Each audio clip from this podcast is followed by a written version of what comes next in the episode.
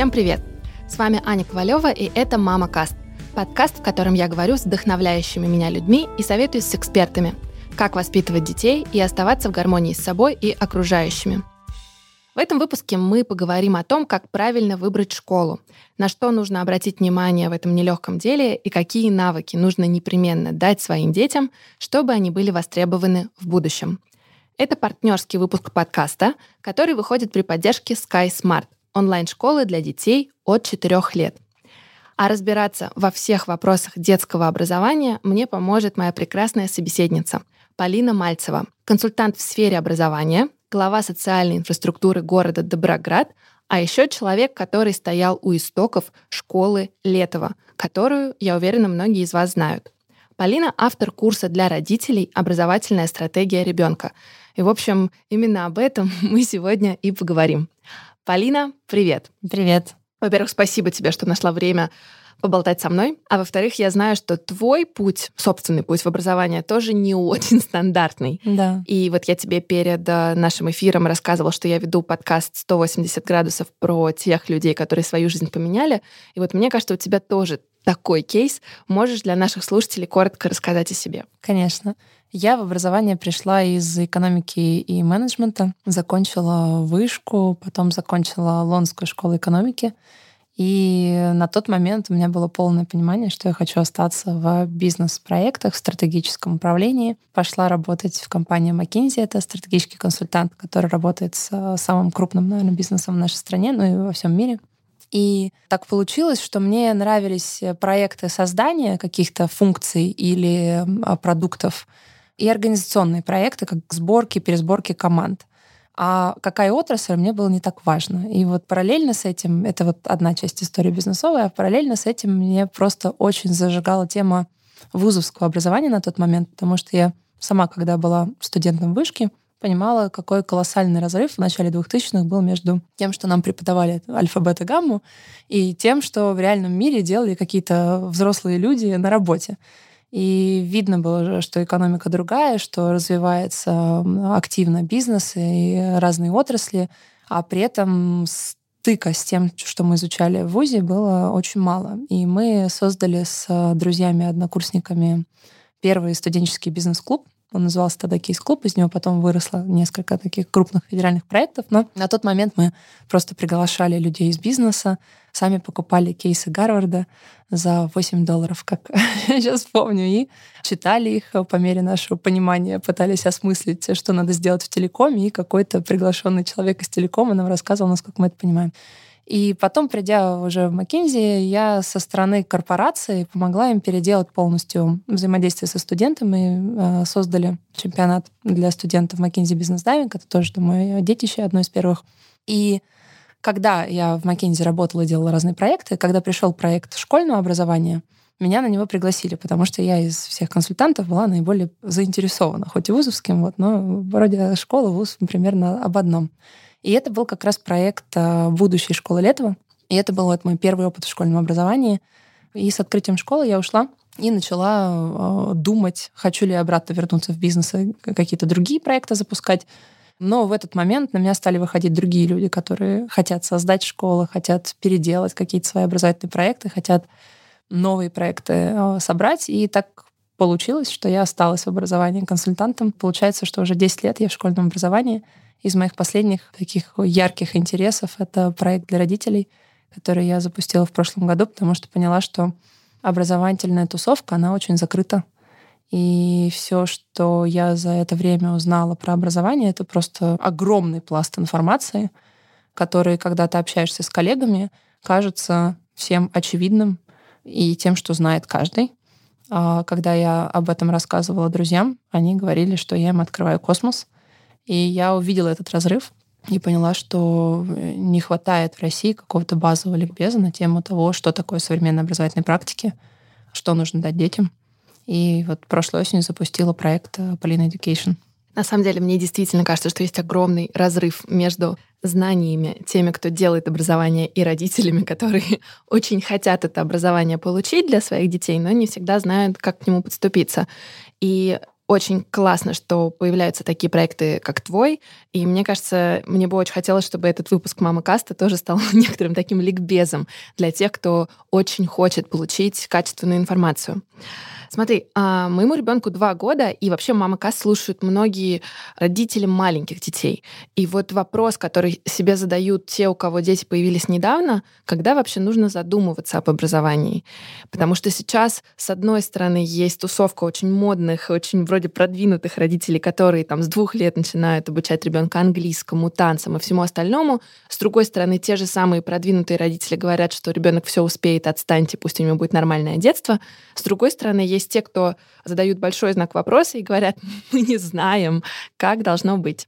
Есть проблема в эм, дошкольном образовании, связанная с тем, что молодеет такая планка официального образования. То есть момент, когда родитель считает, что уже правильно ребенка посадить там за парту, учить буквы, э, числа и как-то официально двигать его по образовательной траектории. И в образовательных кругах считается, что это плохо.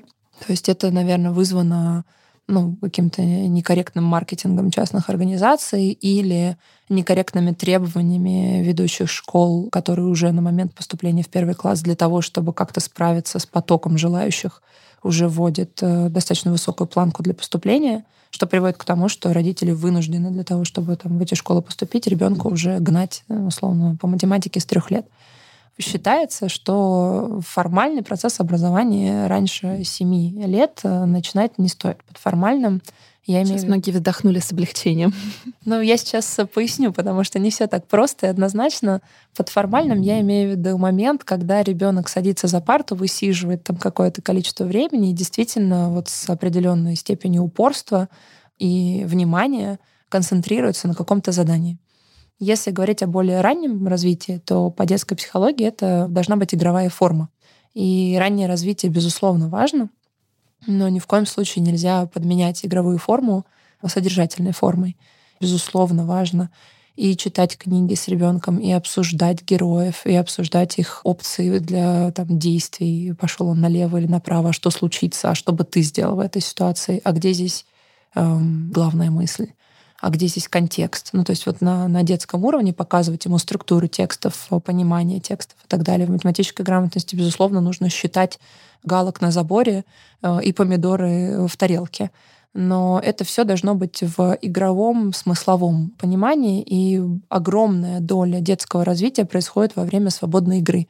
Это когда дети сами, без участия взрослых, разбираются между собой, что они хотят делать, в какой очередной э, фантазийный мир они попадут, э, и как они в этом мире будут э, сражаться с драконами, а потом резко кто-то станет врачом, а потом он же станет главным злодеем.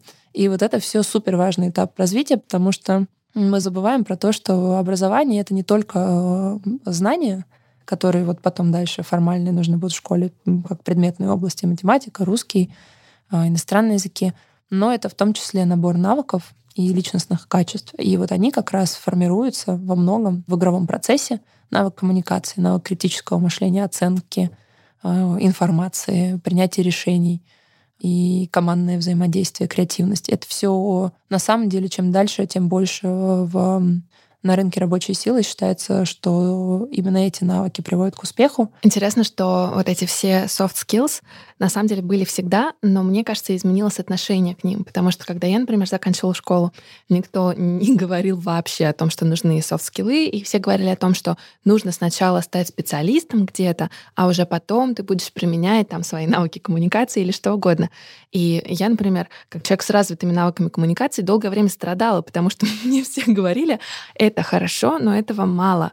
А тут вдруг через 12 лет получается, что очень сильно поменялась система, и сейчас все стали говорить о том, как это важно. Получается, что в школах к этому тоже меняется отношение сейчас. Безусловно. Я бы сказала, что понятно, почему этот процесс происходит. И мне кажется, что здесь как раз мой переход из бизнеса в образование дает мне очень хорошую основу, чтобы это объяснять э, родителям, потому что это идет из бизнеса, из бизнес-потребностей того, что ожидается от рабочей силы. То есть наши дети в конце концов должны быть реализованы во взрослом возрасте. Реализованы они будут где-то в 2050-х годах, 60-х годах, как будет там устроен мир. Вот когда росли мы, мы были уверены, что у нас будет там плановая экономика или какая-то такая индустриальная экономика. С развитием интернета, с развитием искусственного интеллекта сейчас уже у всех есть понимание, что мир будет крайне изменчив, крайне неопределенный. Э, даже вот ситуация с пандемией показала, что завтра может произойти все что угодно и с твоим бизнесом, и с закрытием границ. И в этом плане невозможно сейчас дать ребенку в школе пласт знаний и думать, что он этим пластом знаний будет закрывать те вопросы, с которыми он столкнется во взрослом возрасте. В мире есть э, организации, которые собирают образовательную модель. Это и есть э, определение того, что нужно дать ребенку для того, чтобы он был успешный э, в взрослой жизни. И таких моделей достаточно много, но если там взять ключевые, которые существуют и которые самые уважаемые, то это модель Всемирного экономического банка — который состоит как раз из работодателей и экспертов образования, которые совместно сели условно и подумали, что нужно дать ребенку. Это модель P21 Американская ассоциация, где тоже есть несколько ключевых образовательных институтов и несколько ключевых э, компаний, которые у всех на слуху, такие как Disney, Apple, э, Pearson. То есть там очень крупные игроки рынка участвовали в разработке этой модели. И все они как раз пришли к тому, что есть э, компонент знаний, есть компонент навыков, который выходит чем дальше, тем больше на передовой план, и есть э, область личностных качеств, career and leadership skills, то есть кто как, кто как это называет, но по сути это личностные качества, которые тоже можно в детях целенаправленно развивать. А вот если это применить каким-то прикладным вещам, например, как родителю вообще выбрать хорошую школу? На что нужно обратить внимание? Что является красным флагом? Что там сразу нет? Потому что с какой-то стороны создается ощущение, что это, знаешь, два таких мира. То есть мир, где об образовании говорят, вот это вот должно быть вот так, вот это должны развивать. А потом ты приходишь в обычную школу, где те же самые учителя, которые 20 лет назад преподавали, преподают все то же самое и говорят, что они как бы не слышали об этих нововведениях. Да, есть, к сожалению, есть разрыв э, сознания. Здесь э, я бы так сказала, что к сожалению или счастью, в России образование формальное а, по определению не закроет все, что нужно дать ребенку. Хотя бы потому, что образовательный процесс у нас длится там, до двух, до трех часов дня, и после этого ребенок свободен. У нас нет системы школ-пансионов, школ полного цикла, которая, например, изначально в англосаксонской системе была. И в этом плане уже сейчас у родителя есть школа, а есть огромный спектр доп образование, которое он как-то э, придумывает для ребенка и управляет вот совокупностью формального и такого полуформального там, доп. образования процесса. И в этом плане я бы не говорила, что есть какая-то одна идеальная школа, э, которую вот мы сейчас э, опишем с тобой, и всем родителям нужно такую искать, а в доп. образовании дать что-то другое. Я бы сказала, что если вы понимаете как родитель совокупность того, что нужно дать ребенку, то вы можете по-разному смоделировать образовательную стратегию. То есть вы можете в первой половине дня его отдать в профиль, ну не профильную, а в сильную академическую школу и знать, что у вас компонент знаний неплохо закрыт. Но тогда надо не забыть про навыки личностные качества во второй половине дня. То есть надо не дополнять, не знаю, э, физмат-школу математикой во второй половине дня, а надо не забыть про то, что должны быть какие-то проектные вовлечения, должны быть какие-то развивающие занятия на э, навык коммуникации, командной работы, э, на э, безразличие, даже то, что ребенок вообще думает о чем-то шире, чем он сам, и шире, чем его целеполагание.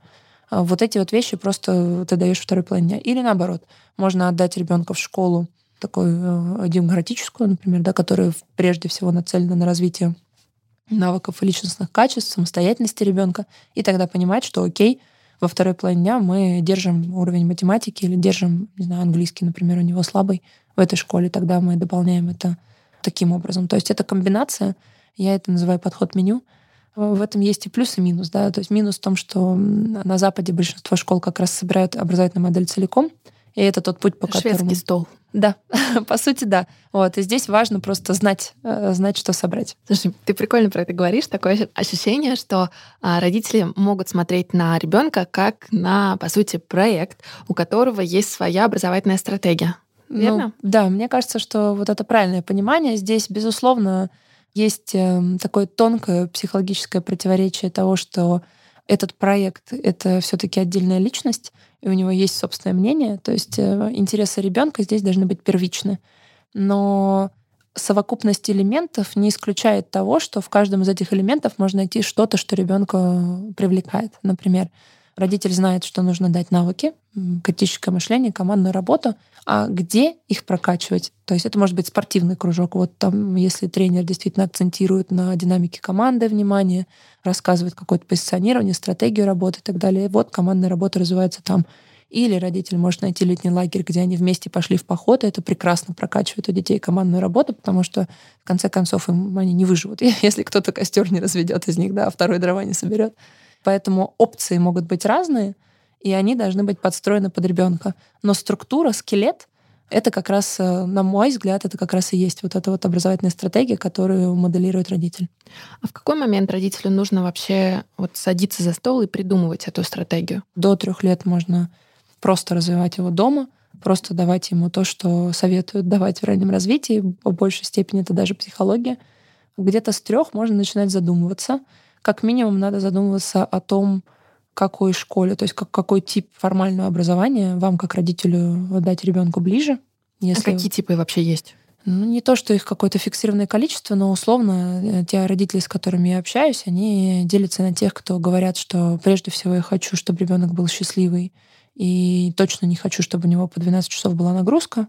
И там другая крайность тех, которые говорят, что нет, я вижу конкурентность этого мира, о том, что э, не успел, опоздал, и там, в лучшие математические школы в Москве уже с трех лет надо ребенка готовить, и там конкурс э, в детский сад, из которого конкурс в первый класс, он тоже там 10 на место и так далее. Поэтому вот с трех лет я уже должен брать репетитор, чтобы отвести его там, в лучшую школу, потому что это будет решать его дальнейшую карьеру.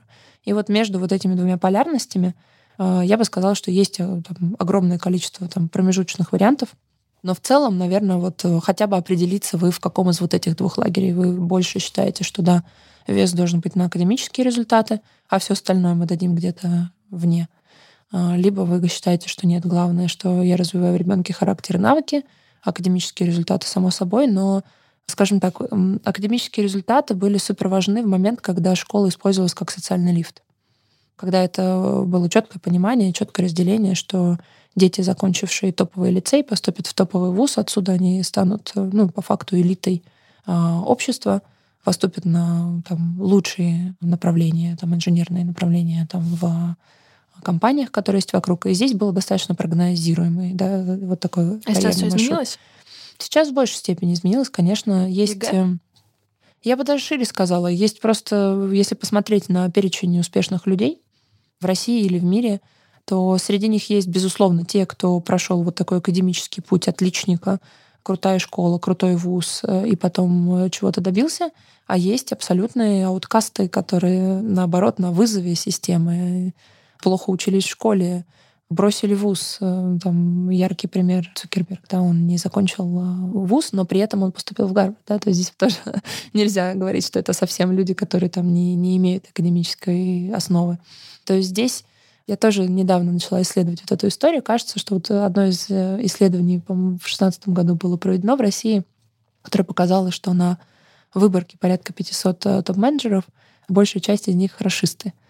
То есть э, троечники, да, есть, но это скорее ошибка выжившего.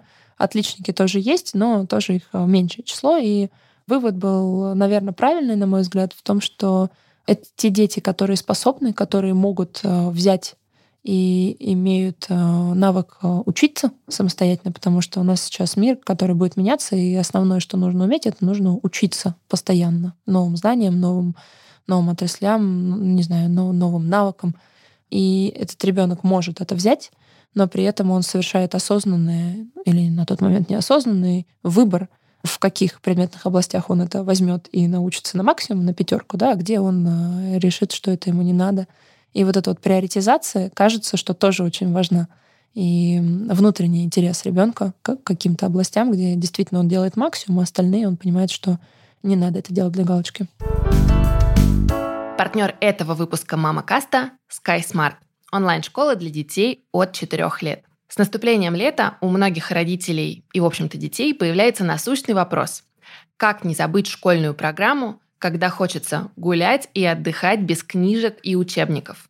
Сегодня все больше детей проводят время в интернете, на Ютубе. Остается только надеяться на приличный контент канала. Но есть действительно интересная альтернатива такому досугу. SkySmart – онлайн-школа для детей от 4 лет. Она появилась в летний период, и здесь вы сможете подобрать программу, подходящую именно для вашего ребенка, учитывая его возраст и интересы. А для подростков есть такие курсы, как видеоблогинг и финансовая грамотность что совершенно актуально в современных реалиях, потому что, ну, почти каждый ребенок хочет стать блогером. Помимо всего, есть курсы по разработке игр, писательский марафон, физические опыты и многое другое. А для детей дошкольного возраста представлен английский язык, а также подготовка к школе. Очень здорово, что есть такая возможность довериться профессионалам и снять с себя эти обязанности. Самое классное, что можно находиться в любом месте, где есть интернет. Чтобы обучение было выгодным, у меня есть промокод MamaCast, по которому вы получите два дополнительных урока в подарок при покупке курса от 8 занятий. Лето – самое время учиться для удовольствия и заодно развить новые навыки через игры и эксперименты. Вся информация о летней школе от SkySmart будет по ссылке в описании к этому выпуску. Для многих родителей школы кажется, ну, не знаю, таким, ну, чулан не то слово, но очень каким-то закрытым клубом. И вообще непонятно, что там происходит. Из-за того, что непонятно, что там происходит, не всегда понятно, а куда же я должен отдать своего ребенка, как родителю понять вообще, где найти эту информацию о внутренностях работы школы? Я бы разделила, вот, если все-таки говорить о там, выборе школы, да, о том, э, какую школу выбрать и предпочесть одну или другую, то я бы разделила это на там, две составляющие. Одно — это выбирать началку, другое — выбирать среднюю старшую школу, потому что в началке до сих пор в большинстве школ у нас система один учитель на класс, и в данном случае а, большая часть того, что будет происходить с ребенком первые три или четыре года его обучения, зависит от одного конкретного человека. Это и есть э, его ролевая модель, это и есть э, ключевой агент изменения, скажем так, да, то есть человек, который будет влиять на то, что он даст детям, где он сделает акценты, как он будет э, выстраивать отношения в коллективе детском и так далее. Поэтому такой традиционный совет, который всегда родители, наверное, слышат, это идти за учителем, а не за школой. А, я его разделяю. Хотя, безусловно, есть, ну, как человек, который вот э, строит школу с обратной стороны, да, есть а, сложности у такого подхода, потому что две вещи, на которые родителю точно надо обращать внимание. Первое — это насколько конкретно с этим учителем, конкретно у вашего ребенка случилась химия, потому что ну, разные есть родители, и они могут хвалить какого-то учителя, потому что у них совпадают ценности, у них типаж ребенка такой, который э, любит учитель, и с которым учителю легко, да, и он из него может сделать многое, а может быть, ваш ребенок не соответствует этому типажу, и этот прекрасный учитель с ним э, не будет э, находить эффективного взаимодействия и его развивать. Поэтому вот это первая, первая важная история, что всегда надо быть аккуратным, насколько конкретно вашему ребенку подходит конкретно вот этот учитель, который вам порекомендовали. А вторая история это про то, что все-таки случаются учителей, не, не дай бог, ну, декреты болезни, все что угодно. И да, вы можете выбрать школу ради какого-то отдельного учителя. Но может так статься, что у вас этого учителя заменят, или намного более частая ситуация, что у родителей вообще нет возможности выбрать учителя, у него и особенно и школы-то в крупных мегаполисах нет, да и даже в мелких э, городах нет возможности выбрать в крупном, потому что э, не попадешь, да, куда, куда попал уже, слава богу. Вот, а в других местах просто нет опций. И в этом плане э, тогда я перехожу вот ко второй части, как выбирать уже школу как школу, если не привязываться к конкретному педагогу, то э, я бы посмотрела на то, как коллектив учителей и директор говорит о итоговых образовательных результатах. Это может быть такое э, профессиональная терминология, но я думаю, что родители сейчас поймут, о чем я. В любом деле, в любом бизнесе мы пытаемся понять, к чему мы хотим прийти. То есть что на выходе, какой продукт мы создаем. Вот в школе продукт, который школа создает, это ребенок, обладающий каким-то набором знаний, навыков и личностных качеств. И в профессиональном сообществе это называется портрет выпускника. Не каждый директор, если ему на родительском собрании спросит, а какой у вас портрет выпускника, быстро принесет плакат, который уже напечатан и развешен по школе. Это мало в каких школах сейчас есть, но если просто задать вопрос директору, а кого вы видите выпускником вашей школе, то есть каких детей а, вы растите, то здесь как раз будет очень сильно видна разница в акцентах, кто-то будет говорить про важность математики и про то, что нам нужны, не знаю, а, люди, которые упорные, которые дисциплинированные, которые стремятся к результатам. Это один типаж, да, скажем так, и директора, и будет понятно, что транслируется педагогическому коллективу и что транслируется в образовательные программы. А, либо будет директор, который будет говорить о том, что нам важно развить у них самостоятельность, любознательность. Ну, в идеале, конечно, чтобы директор говорил и про то, и про другое, и вот здесь надо очень внимательно слушать за теми акцентами, которые он ставит. Э, вообще, упоминает ли он слово навыки, упоминает ли он слово там, личностные качества, самостоятельность ребенка, интерес ребенка. Есть еще один вопрос, который волнует очень многих родителей. Это какую школу выбрать, общеобразовательную или частную. Сейчас все больше частных школ, а, и все больше людей, которые в том числе заканчивали общеобразовательные школы, но они сейчас своих детей уже отдают в частные детские сады, частные школы. Это вообще имеет значение? Ну, я бы не сказала, что есть водораздел между государственными как одним типом и частными как другой, потому что есть и частные, которые нацелены там, на академические результаты, есть гуманистические школы государственные, есть э, математические школы и такие такие, и гуманитарные такие такие. Поэтому здесь э, мне кажется, что частное образование сейчас э, активно развивается. Это вот то, что как раз случилось за последние пять лет. Я когда переходила в школьное образование в 2014 году, я была уверена, что я там не задержусь, потому что кроме лета не было ни одного проекта, который бы вот э, в этот момент уже случился, либо вот случился бы завтра. Отрасли почти не существовало, было какое-то количество частных школ, которые существовали с 90-х, но это были такие авторские штучные проекты, либо школы школы комфорта, скажем так, да. А, ну, либо детей. школа с не очень хорошей репутацией иногда. Да-да-да. Ну, Потому вот, что вот в моей а, общеобразовательной mm-hmm. школе всегда говорили, что если вас отсюда выгонят, вы всегда найдете пристанище да, в частной школе. Да, да. И было ощущение, что как бы, ну, это как будто бы для тех, кто не может тянуть хорошую школу. Именно, да-да-да. То есть э, ровно так и было. И когда мы собирали концепцию Летова, даже сам факт, что это частная школа, и когда мы привлекали экспертов, очень много было вот э, таких хмурых лиц, которые говорили, частное, ну вы ничего, ну, вы, вы зачем это делаете, вы что хотите? Мягкие стулья детям поставить, чтобы удобнее было сидеть. А как вы, там, там же еще важно, что если родители платят, он музыку заказывает. Вот, вот от, от этого очень сложно было тоже отстроиться, особенно там в 90-х. Но сейчас э, ситуация кардинально поменялась. Появилось э, вот за последние пять лет огромное количество частных школ, которые строят системные решения — в Москве только можно назвать их десяток. И отношение, мне кажется, к этой, вот к этой части отрасли существенно тоже изменилось, в обществе в том числе. И появились школы с выдающимися результатами, появились школы, которые показывают действительно, что возможно сделать с детьми. И сейчас уже нет вот такого противопоставления, что если там хочешь сильные знания, то государственные, а в частную идешь там за психологическим комфортом ребенка нет. А вот мы говорили про то, что иногда стоит познакомиться там с учителем или с конкретным директором. Какие вещи, вот, например, если директор говорит, это вот такой, ну, значок, что точно нужно бежать из этой школы? Ну, на мой взгляд, если директор не, не упоминает а, в том, что говорит ребенка, и не показывает, что у ребенка есть выбор, у ребенка есть э, какие-то свои интересы, за которыми мы как школа следуем, то есть если вы вообще не слышите подобных фраз, если вы слышите только «мы коллективом решили», «мы будем учить так», мы детей тут дисциплинируем, и они добиваются результатов благодаря тому, что мы с ними делаем, вот это для меня будет э, такой красный сигнал того, что в этой школе очевидно будет э, модель, э, когда ребенок воспринимается как объект образовательного процесса, когда его учат, а не субъект, когда ребенок учится. И да, это можно делать с ребенком достаточно долго. В начальной школе точно это можно делать с ребенком, потом не факт, потому что случается подростковый период и как раз период сепарации.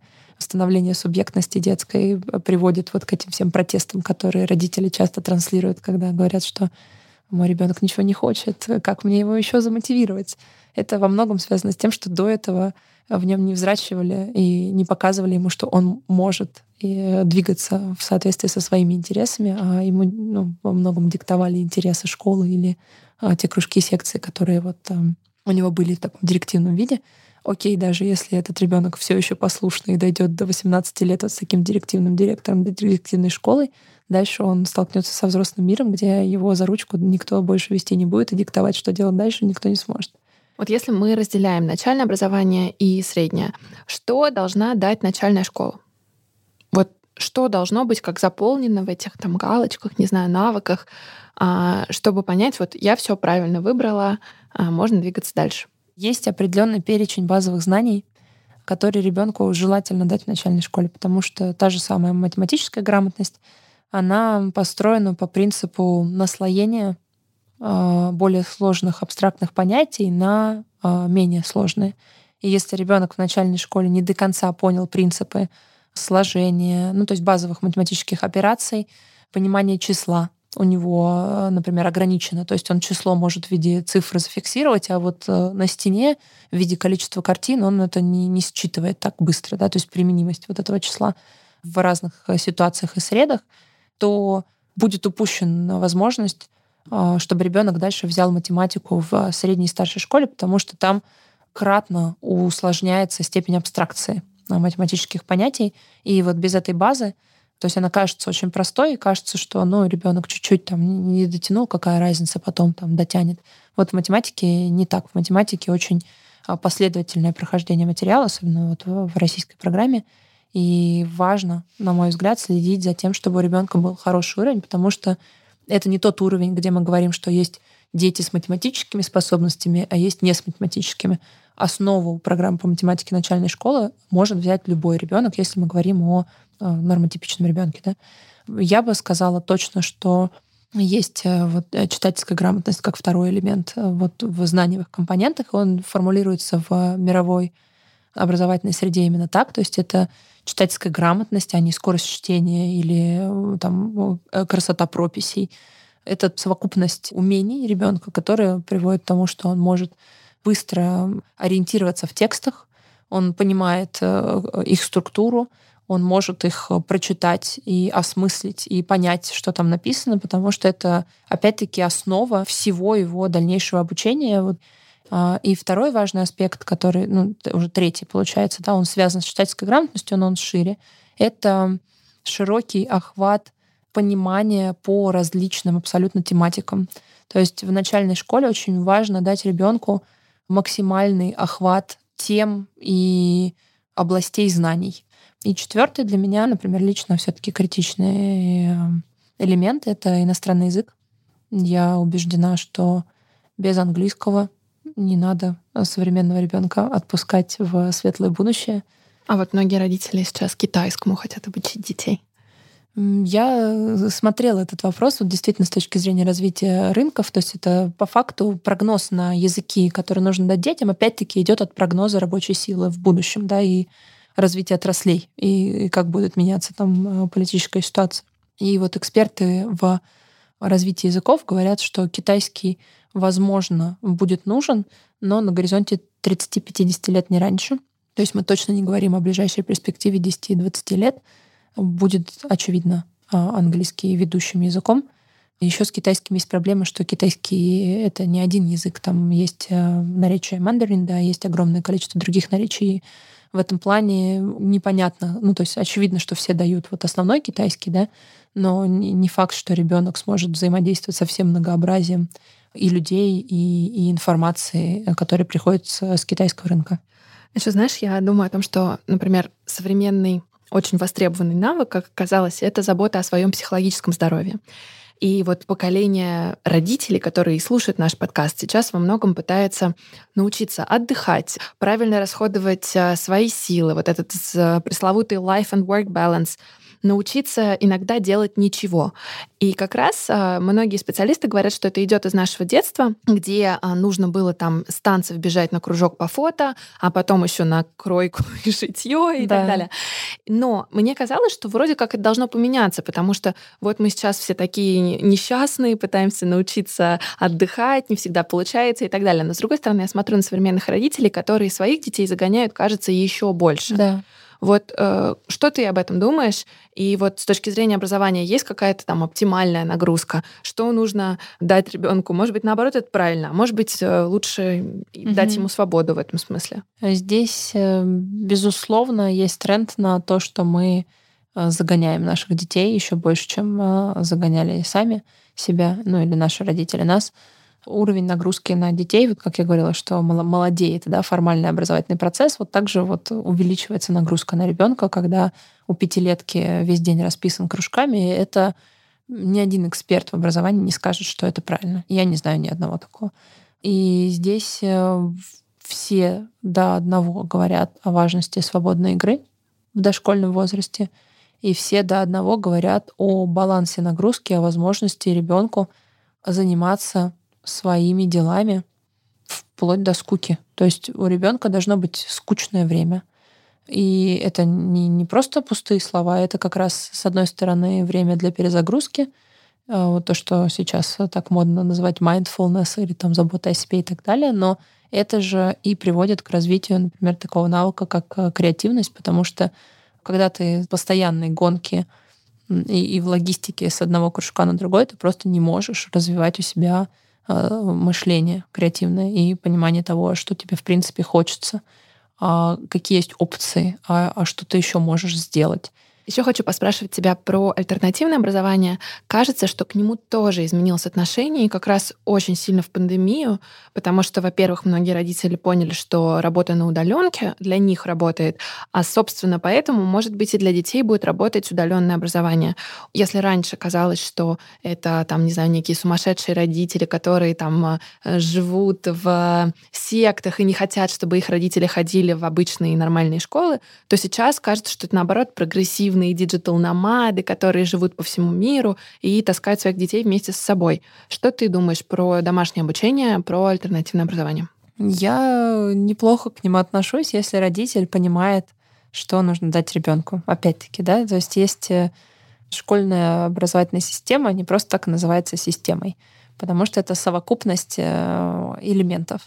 И если родитель может воссоздать все элементы этой системы, то флаг ему в руки. Потому что действительно есть обстоятельства у родителей, когда в школе нет этих элементов, и он видит, что в каких-то онлайн э, дополнительных занятиях он даст ему больше, или сам в каких-то аспектах может дать ему больше, если он занимается с ребенком, например, если мы говорим про начальные классы. В этом плане ничего плохого не вижу. Главное, чтобы у родителей было очень хорошее понимание того, что нужно дать. И это, мне кажется, основная проблема, потому что Часто это родители, которые базируют решение по ребенку на совокупности э, какой-то информации из интернета, какой-то информации от э, знакомых учителей и репетиторов, у которых у всех тоже очень узкое понимание того, вот, что им надо дать в своей предметной области, а вот видение общей картинки э, вот этой сборки образовательной модели нет.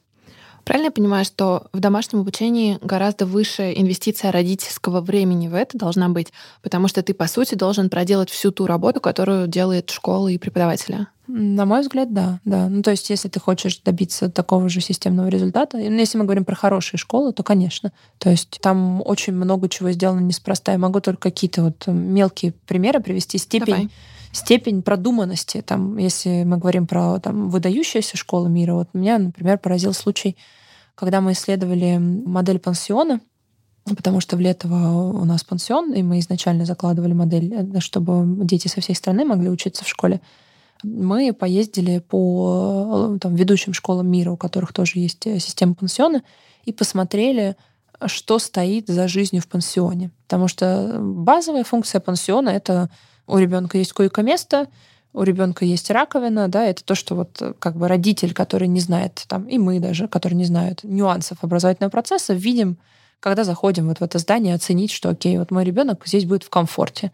Помещение проветривается, светлое, время для сна есть, э, там, ванная есть, в этой же комнате с ним сосед, с которым они не воюют, все нормально, функция пансиона выполнена. Когда мы приехали туда и начали изучать, что там заложено внутри, мы увидели невероятное многообразие именно образовательных задач, которые создаются, которые реализуются да, в, в пансионе. Например, ужин в пансионе, один большой стол, вместо того, чтобы порционно разложить всем детям, приносится большая супница или большое блюдо, где э, ребенок, который вот в этот момент э, выступает в роли раздающего, должен осознанно разделить между всеми так, чтобы всем досталось.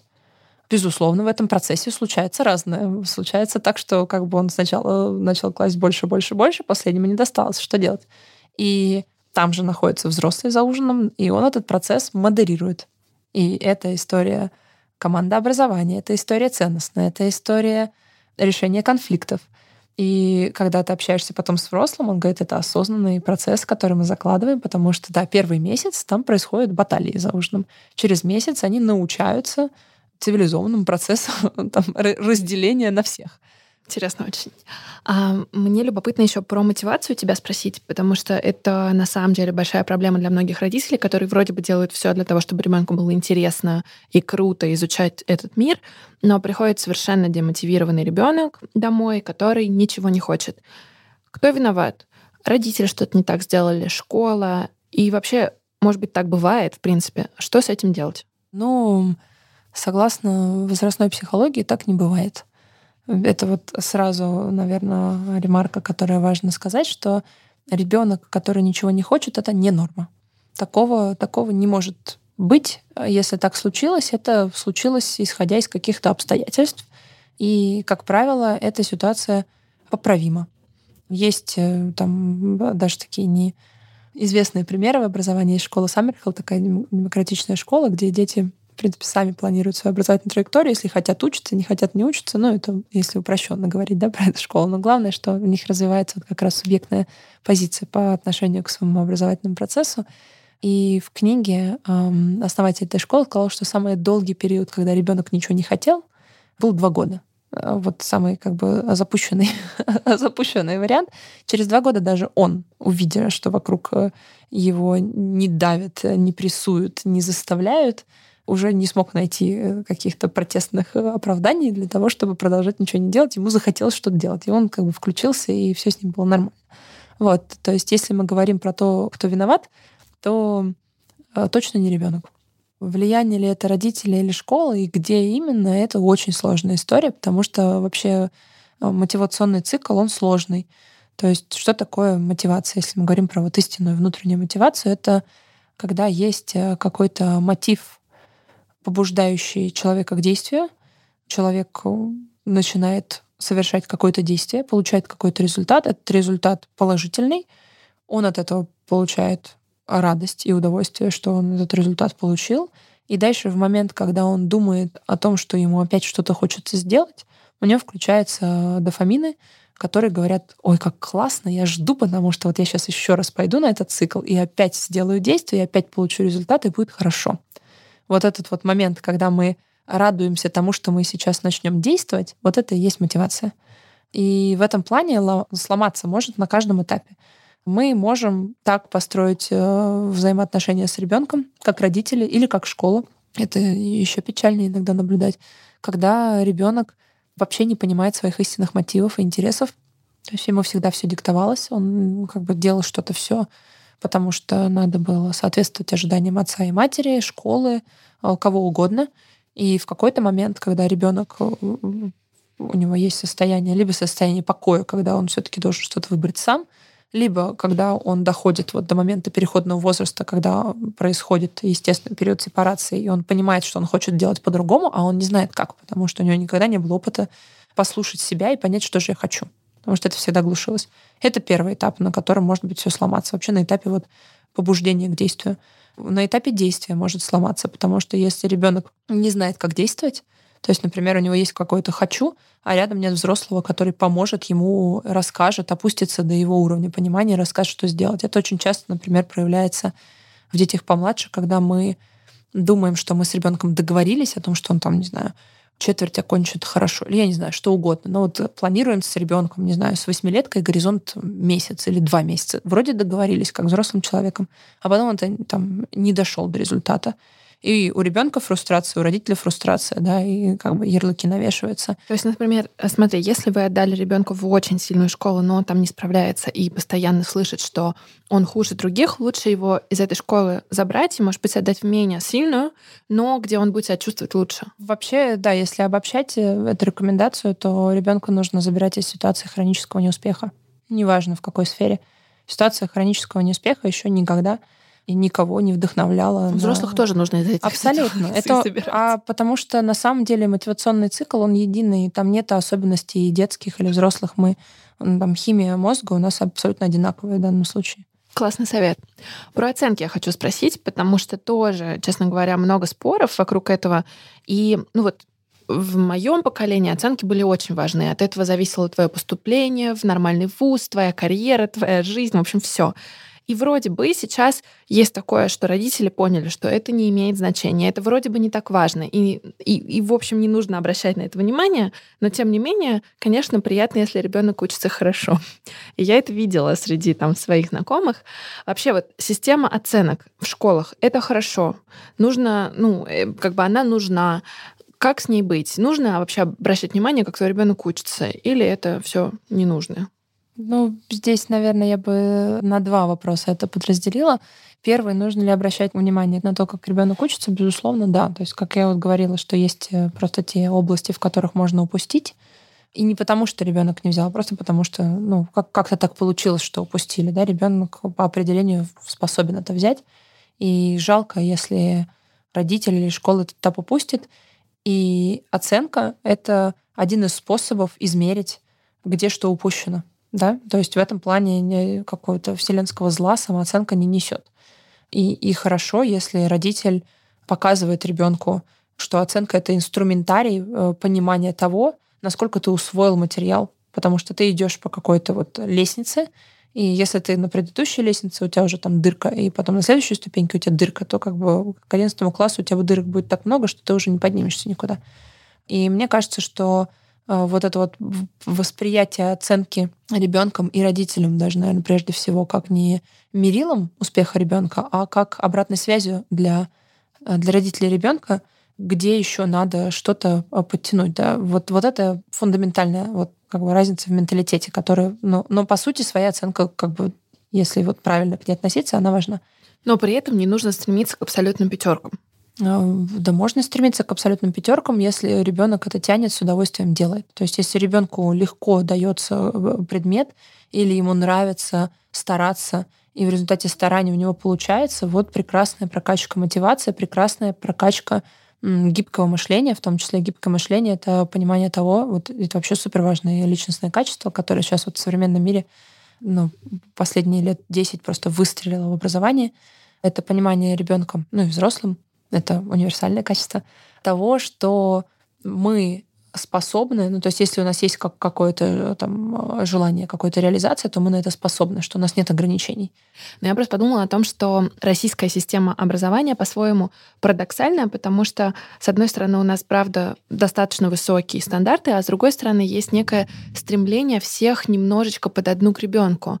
И особенно это есть, наверное, в школах, хотя, честно говоря, в вузах тоже, когда тебе не сильно дается право выбирать, и ты должен соответствовать неким как бы рамочным критериям. Ну, сейчас это на самом деле ну, много где меняется вузовское образование вообще сильно реформируется, и там происходят и индивидуальные какие-то треки детские, и очень много какой-то проектной истории с работодателями. То есть я бы не сказала, что это прям уже сейчас такая фиксированная колея.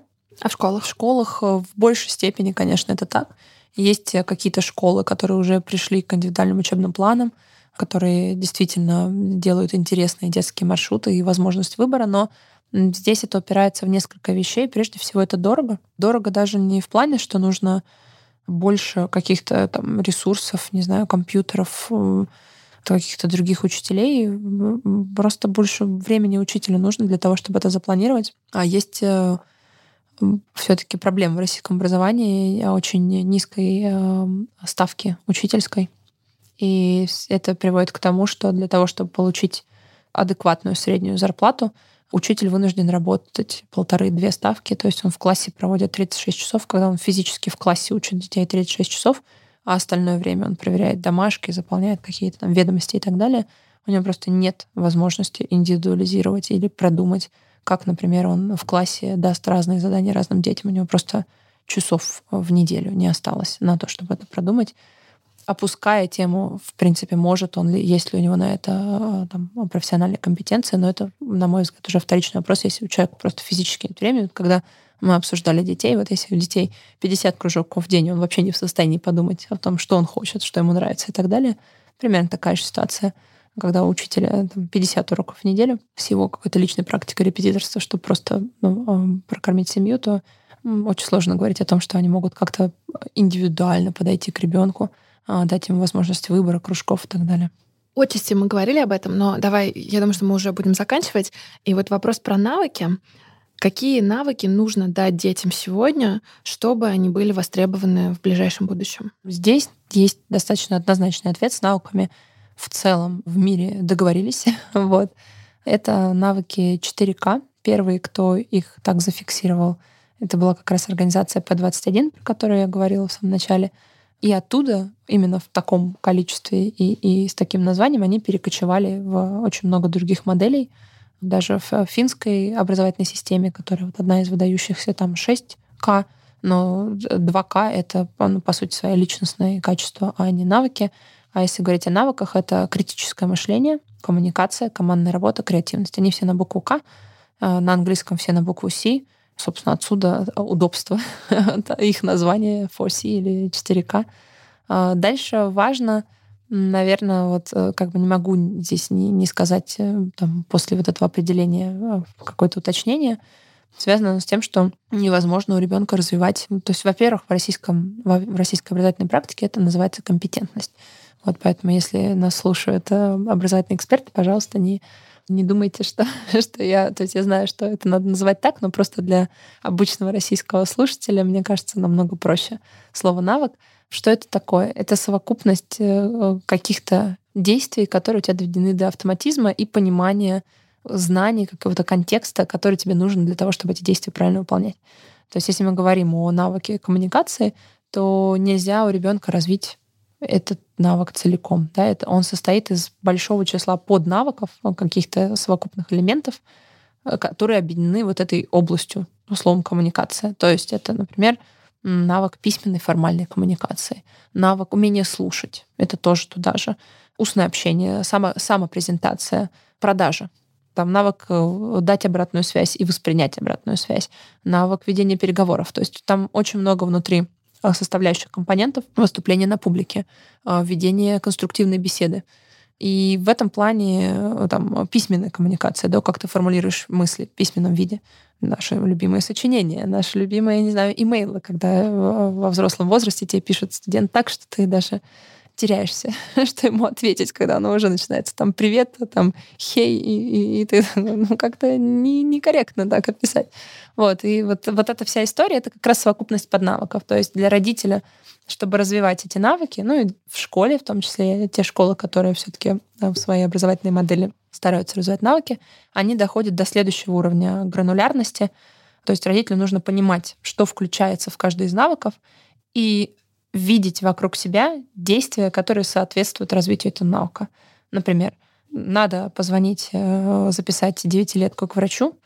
Это развитие навыка устной коммуникации. Пусть девятилетка сам звонит на службу информации какой-то клиники, а еще лучше сам найдет телефон, сам себя запишет. Не запишет, окей, тогда скорректирую. Но вот как бы он прокачает кусочек там, навыка коммуникации. И вот если ты понимаешь, какие действия составлены, да, вот в какой навык, то тебе как родителю намного проще дальше понимать, как ты взаимодействуешь с ребенком и развиваешь его. Ну, я так понимаю, что нужно давать ребенку свободу попробовать и ошибиться, потому что это тоже большая история, когда родитель вроде Конечно. как дает шанс, вот давай сейчас звони, ребенок что-то сделал не так, и начинается, ну, это всегда не можешь ничего и так далее. Конечно. Здесь э, вот как раз то, что я чуть-чуть буквально говорила о, о гибком мышлении, мне кажется, что вот это, если что-то одно новое э, родитель узнает из э, нашего сегодняшнего обсуждения, я бы хотела, чтобы это было как раз понимание, что такое гибкое мышление и почему это важно дать детям. На русском есть книжка, это автор Кэрол Двек. Кэрол Двек — профессор Стэнфорда, которая, собственно, это э, исследователь этой области, она как раз, собственно, вывела это, это понятие, сформулировала, что это за личностное качество.